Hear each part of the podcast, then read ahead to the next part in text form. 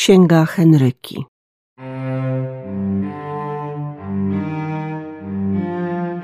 Mówi pan do szatana.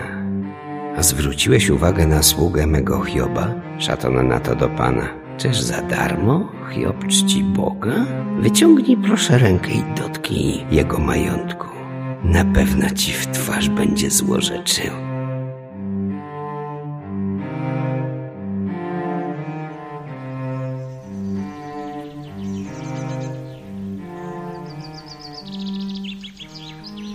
Łąka, jak pachnie. Ten zapach przypomina mi moje pierwsze spotkanie ze światem. Andrzejówka na Wołyniu, lata trzydzieste. Były proste i łagodne. Dom rodzinny pachniał chlebem i słomą. Tam ukształtowała się moja wiara, szacunek dla ciężkiej pracy. W niedzielę siedem kilometrów biegliśmy przez pola do kościoła z butami w ręku. Po mszy piliśmy w sklepie lemoniadę. Tata, żeby wyróżnić święty dzień, przywoził nas do domu bryczką. Jechaliśmy z rodzeństwem. Czułam się jak księżniczka. Dosiadały do nas też inne dzieci. Śmialiśmy się do łez, mijaliśmy lasy, kwitnące drzewa. Tam było jak w raju. Ale to zrozumiałam dopiero później. Pamiętam z tamtych czasów smak wolności, śpiewanie pieśni patriotycznych. Nie bardzo rozumiałam, co śpiewam, ale czułam siłę ludzi stojących wokół mnie, ich jedność. Gdy już niebo osiądziem, Tobie wspólnie śpiewać będziem. Boże w Trójcy niepojęty, święty na wiek wieków święty. Wybuch II wojny to dla moich dzieci i wnuków tylko data. Dla mnie szyld nad drzwiami do piekła. 17 września nad ranem usłyszeliśmy straszny huk i warkot maszyn. Zerwaliśmy się z łóżek i nie wiedząc sen to czy jawa, wybiegliśmy na drogę. Ujrzeliśmy Sowietów jadących na czołgach. Byli nędznie ubrani. Nikt nie wiedział, co z nami będzie. Ojciec zabrał nas do domu i rzekł: Ufajcie Bogu i Matce Najświętszej i nigdy nie zapomnijcie, że jesteście Polakami.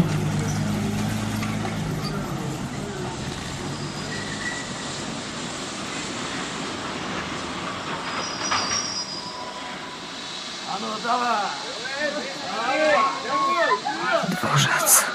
Ktoś przeraźliwie krzyczy. Jacyś ludzie o twarzach upiorów chwytają moje rodzeństwo i wrzucają do bydlęcych wagonów. Na peronie leży w kałuży krwi noworodek, malutka dziewczynka, córeczka naszych sąsiadów. Wszystko płonie. Z głośników słychać przeraźliwe słowa. Stacja Sybir. Uderza we mnie tłum ludzkich szkieletów. Spadam na szyny, pragnę uciec przed pędzącym pociągiem, który jest coraz bliżej. I bliżej ciało odmawia posłuszeństwa, paraliżuje mnie strach. Gwizd maszyny wyrywa mnie ze snu. Jeszcze słyszę bycie ludzi i pociągu. Jeszcze widzę krew twarze demonów. Wracam z piekła, które wciąż żyje w moich snach. Mówię sobie, już dobrze. To tylko sen. Zły sen.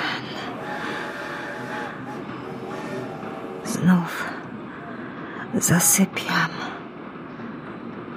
Śnie głód, którego tam doświadczyłam.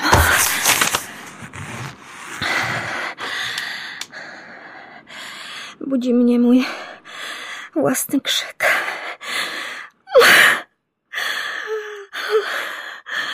Już nie zasnę tej nocy. Będę do świtu palić światło. Będę czytać. Będę się modlić. Będę się złościć na samą siebie, że po sześćdziesięciu latach wciąż boję się ciemności. Dlaczego nie potrafię się z tego otrząsnąć? Czekałem na szczęście, a przyszło zło. Szukałem światła, a nastał mrok. Jak to się stało? Jak trafiłam do tego pociągu z czwórką rodzeństwa? Sobota, 10 luty 1940. Czas sądu. Mroźny poranek. Przesiedlamy was. Mamy nie ma pojechała do mojej zamężnej siostry. Przesiedlamy was. W domu zjawiają się Sowieci. U was 45 Tatusiu, minut na co to znaczy? Przesiedlamy was na drugą obłaść. Macie 45 minut na spakowanie. Mnie zabierzcie, tylko mnie. Dzieci zostawcie. Zostawcie, one są takie małe. Nic nikomu nie winne. Włącz, stary! Jak się karczuje drzewa, to nada wyciąć i korzenie, bo odrosną. No! Raz! Dawaj! A, a kto będzie stawiał opór albo uciekał? Kuja w łeb! A nie, no! Sens słów spłynął do mojej świadomości wraz z zimnym potem, który zalał moje dygocące ciało. Uderzył we mnie piorun rzeczywistości. Wsiedliśmy do sani. Okryłam dzieci pierzyną, żeby nie pomarzły. Nikt z nas nie wiedział, dokąd nas wiozą. Dopiero teraz zobaczyłam niebo. Dzień był piękny, słoneczny i bardzo mroźny. Śniegu było tak dużo, że w tym chaosie zmieszał się z niebem. Wszystko wirowało, łącząc się w jedną wielobarwną masę, w której dominowały biel z błękitem. Widać dom! Nasz dom! Jak mogłam się w takiej chwili zachwycać niebem? Ojciec zapadł się w sobie. Na mnie spocznie odpowiedzialność za Tadzia, Adolfa, Marię, Zygmusia. Pamiętam ból. Jakaś siła wyrywała mi z serca. Czułam, jak umiera mój dom.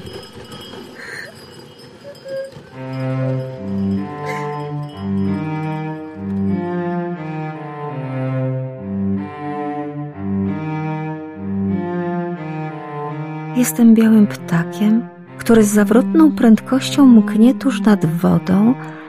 Przechylam się łagodnie w prawo, w lewo, leciutko muskam taflę wody, która po przecięciu tryska milionami diamentowych kropel.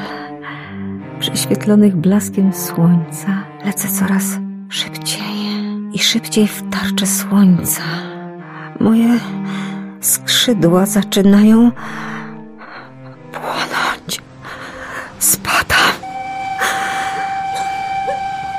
Znów jestem w wagonie.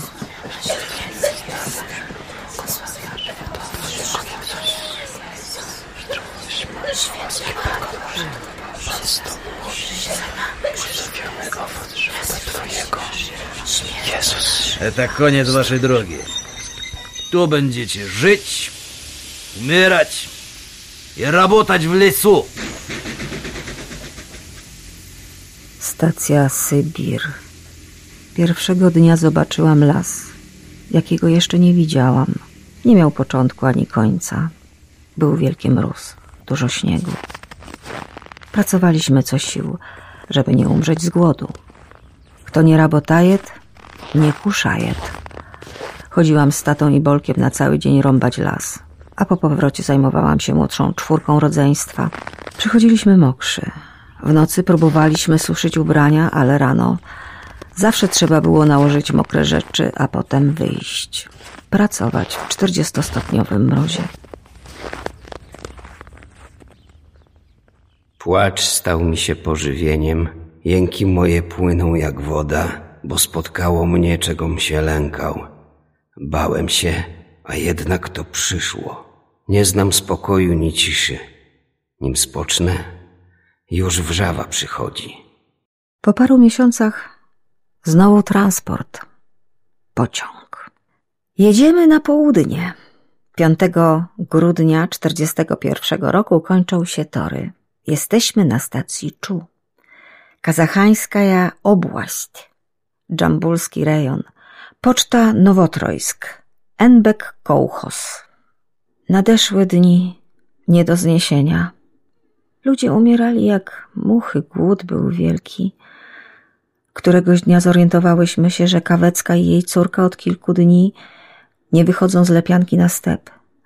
Wyważyłyśmy drzwi. Nieżywa Danusia siedziała zgięta w pół, w kotle z wrzącą wodą. Nad nią stała matka, trzymając w zębach kawałek ludzkiej skóry. Powietrze było gęste, miało słodkawy zapach. Zostawcie ją, trzeba ją ogrzać, tylko ogrzać, nic jej nie jest. Matka postradała zmysły. Nie jest!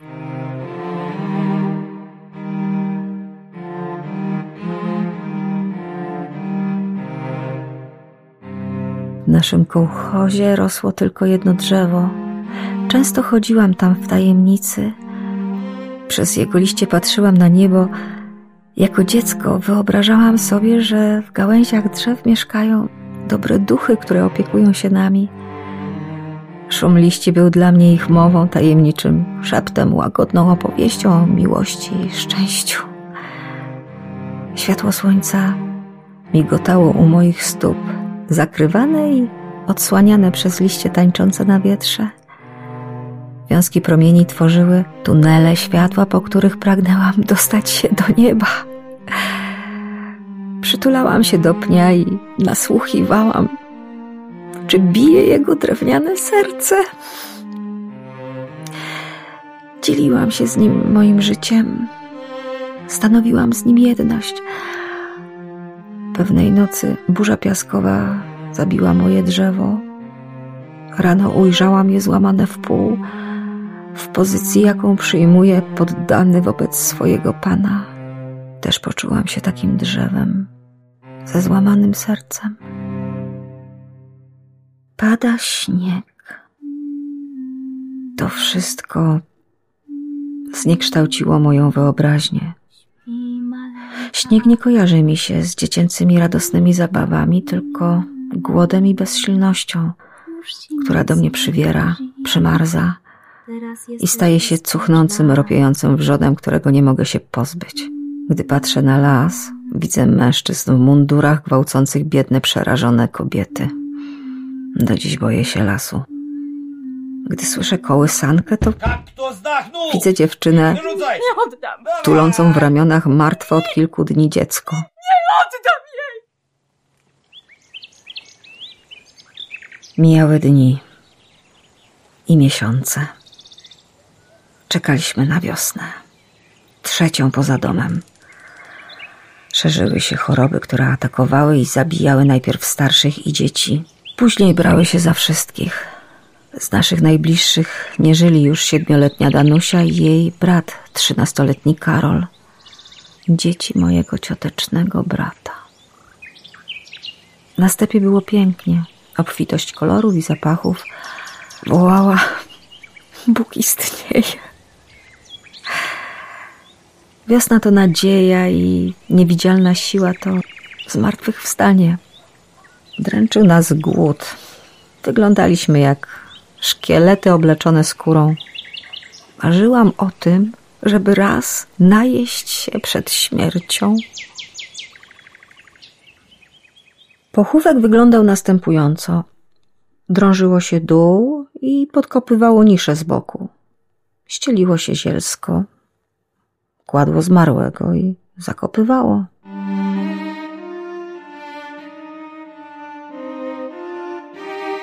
Zbyt wiele uderza we mnie wspomnień, bym je mogła udźwignąć, zliczyć, ogarnąć. Zagubiłam się w potoku, który uwolniłam z mej pamięci. Już go nie kontroluję. Niesie mnie siłą nagle powracających obrazów, jak flesze aparatu oślepiają mnie wspomnienia, rozbijam się o skały czasu.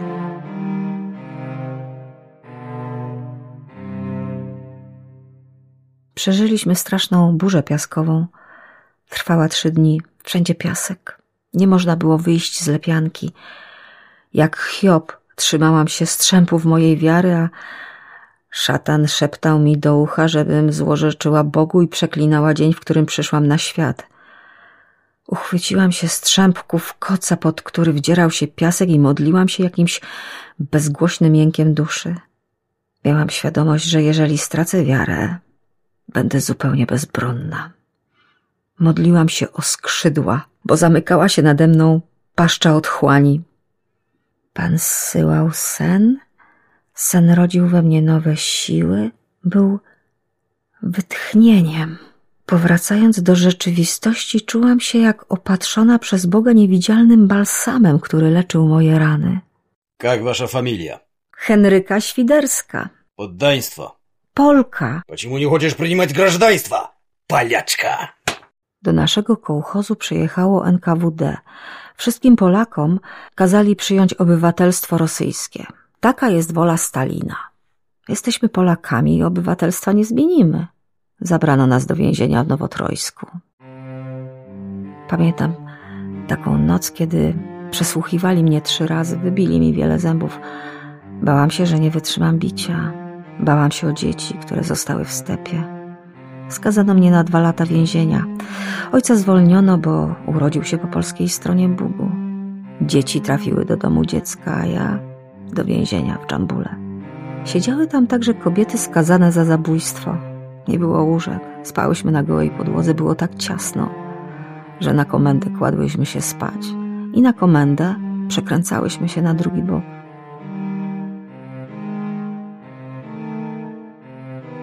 Myślę, że gdy zbliża się niebezpieczeństwo, Bóg udziela nam szczególnych łask na ten trudny czas, wlewa moc nasze dusze, zbawia nas przez ojczyznę. Nigdy nie jest bez znaczenia, skąd pochodzimy i gdzie są nasze korzenie. Dla mnie Polska to droga do Boga. Ojczyzna jest w nas, wszędzie ją zabieramy, w sposób szczególny na zesłanie.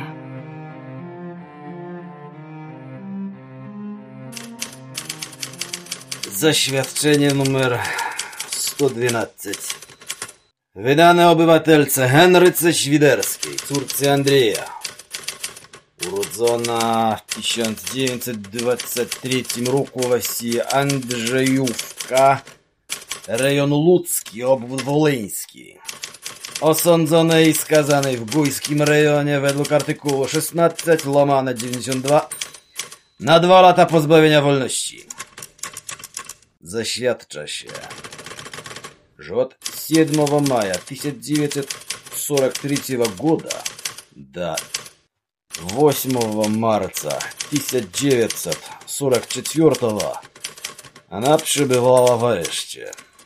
Zwolniona z powodu umorzonego postępowania. Naczelnik kolonii numer 25 NKWD. Czekałam na dworcu trzy dni. Gorąco prosiłam Boga, żeby mi pozwolił szczęśliwie dojechać do dzieci i taty. Po wielkich trudach wreszcie udało mi się wsiąść do pociągu. Zajęłam górną półkę daleko od przejścia, opatuliłam się w płaszcz i uciekłam w swój świat. Tak pragnęłam, żeby ktoś mnie kochał, przytulił, powiedział dobre słowo. Wyobrażałam sobie, jak zmniejsza się odległość między mną a dziećmi. Słyszałam ich radosne głosy, widziałam ręce wyciągnięte ku mnie. Tata często przychodził do nas do sierocińca. Tego dnia długo stał na drodze i oglądał się za nami, jakby żegnał nas na zawsze. Widocznie poczuł się źle i położył w rowie. Zasnął. Wtedy przyleciały zesłane przez pana anioły, przez bramy snu. Przeprowadziły go na drugi brzeg. O zmierzchu step pachniał wilgocią. Zachodzące słońce oślepiało promieniami. Siedziałam przed lepianką, kiedy usłyszałam śmiech. Koło mnie przechodził Griszka. Na chwilę się zatrzymał, spojrzał mi głęboko w oczy. Na chwilę zatrzymał się mój świat. Odezwał się we mnie głos, jakiego nigdy nie słyszałam. Rozlała się we mnie taka słodycz, jakiej nie czułam nigdy wcześniej. Po raz pierwszy, odkąd znalazłam się na tej nieludzkiej ziemi, poczułam się bezpiecznie. Nie wiedziałam, co się ze mną dzieje. Nie bardzo miałam z kim porozmawiać, bo niby co miałam powiedzieć, że w centrum tego okrutnego świata poczułam się szczęśliwa. Moje serce kołatało, jakby chciało wyskoczyć z piersi. Boże! Boże! Dziękuję za Griszkę. Czy ja zwariowałam? Przecież tu na tej ziemi nie ma miejsca na miłość. Wokoło wojna i, i głód. A ja tęsknię za pocałunkiem. Nie mam prawa kochać wobec wszystkich tych, którzy zmarli z głodu i wycieńczenia. Jak spojrzeć w oczy mojemu rodzeństwu?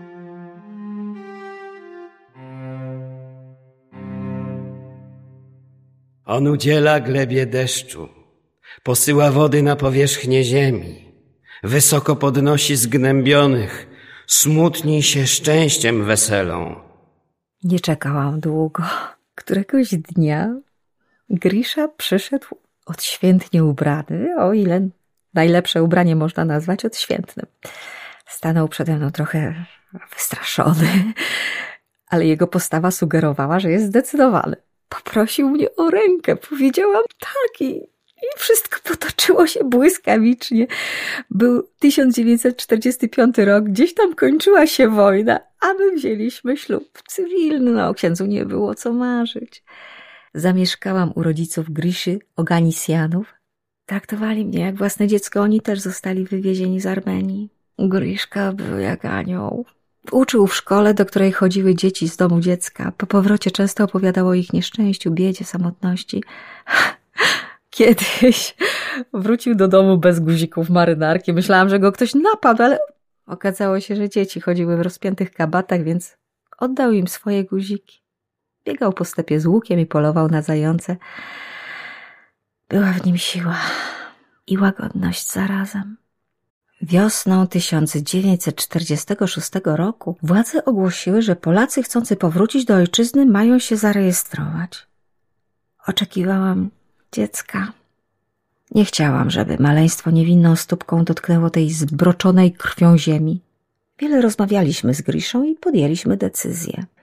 Najpierw pojedziemy do Polski, a dopiero potem do Armenii. Poszliśmy do urzędu, a tam Z tym rosyjskim obywatelstwem. z tym rosyjskim obywatelstwem to wy, Grigoriju Oganisjanow, możecie jechać na Białe Niedźwiedzie, a nie do Polski. Te słowa kąsały nasze dusze, były wściekłe. Zatapiały w naszych sercach zęby. Boże, jakie to trudne. Czy w moim życiu już zawsze wszystko będzie takie trudne? Kocham Griszkę, kocham nasze dziecko, kocham Polskę, swoją rodzinę. Dlaczego nie można tego pogodzić? On zna drogę, którą kroczę. Z prób wyjdę jak czyste złoto. Moja noga kroczy w ślad za nim. Nie zbaczam. Idę jego ścieżką. Nie gardzę nakazem warg jego i w sercu słowa ust jego chowam.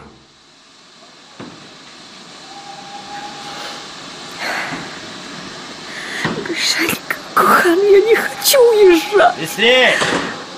Быстрее, bo zostaniecie, zdechniecie здесь! Przybiegli żołnierze, na nic się zdały tłumaczenie, że chce mi tylko pomóc wsiąść do pociągu. Odepchnęli go stanowczo, a mnie chwycili pod ramiony jak pakunek.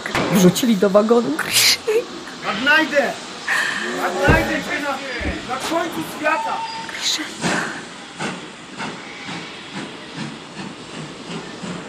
Były jeszcze chwile, gdy chciałam wyskoczyć z pędzącego pociągu, aby wrócić do ukochanego. Wydawało mi się, że rytm wagonów wystukiwał moje imię głosem Gryszki. Henia, Henia, Henia. Zatykałam uszy i gryzłam dłonie. Zaczęłam odmawiać wszystkie znane mi modlitwy, żeby nie zwariować. Bóg zesłał zmęczenie, które przyszło z pomocą jak anioł ukojenia. Ogarnęło mnie i uchyliło drzwi do innego świata. Poczułam się lekka jak ptak, któremu pozwolono wyfrunąć w przestworza. Szybowałam. Z oddali słyszałam, jak odmawiano różaniec. Gdzieś na horyzoncie próbowałam dostrzec statek, który przyszedł pobłogosławić córkę i machał spracowaną dłonią na pożegnanie. Głównymi drzwiami tłumnie wchodzili ludzie. Za chwilę miała się rozpocząć msza święta. Stałam przed ołtarzem, a obok mnie Griszka, pięknie ubrany, jakby do ślubu. Uśmiechał się do mnie. Zobaczyłam, że jestem w białej sukni.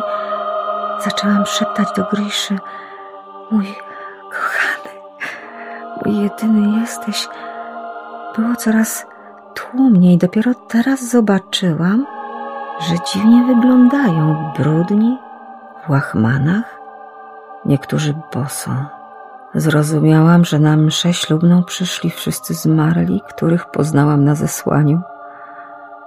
Nagle zobaczyłam, że jest wśród nich mój tato. Pobłogosławił mnie i zaczął odchodzić. Odwróciłam się w stronę Griszy, ale jego nie było już przy mnie. Grisza! Grisza! Henia, to ja, Tadek, twój brat. Spokojnie. Noszę w pamięci wspomnienia, o których nie potrafię mówić. Pragnę, aby na zawsze pozostały tajemnicą mojej duszy. Są pytania, których nie wolno nam, Sybirakom, zadawać. Zbyt małe mam serce, żeby pomieścić tyle bólu. W słuchowisku Księga Henryki udział wzięli Jolanta Rychłowska, Tomasz Bielawiec, Przemysław Gąsiorowicz, Natalia Nigborowicz, Jowita Stępniak i studenci Instytutu Dziennikarstwa i Komunikacji Społecznej Katolickiego Uniwersytetu Lubelskiego. Muzyka Grzegorz Tylec. Całość akustycznie zrealizował Jarosław Gołofit. Audycja powstała na podstawie książki Henryki Paśnik i księdza Arkadiusza Paśnika Obietnica. Historia, którą napisało życie.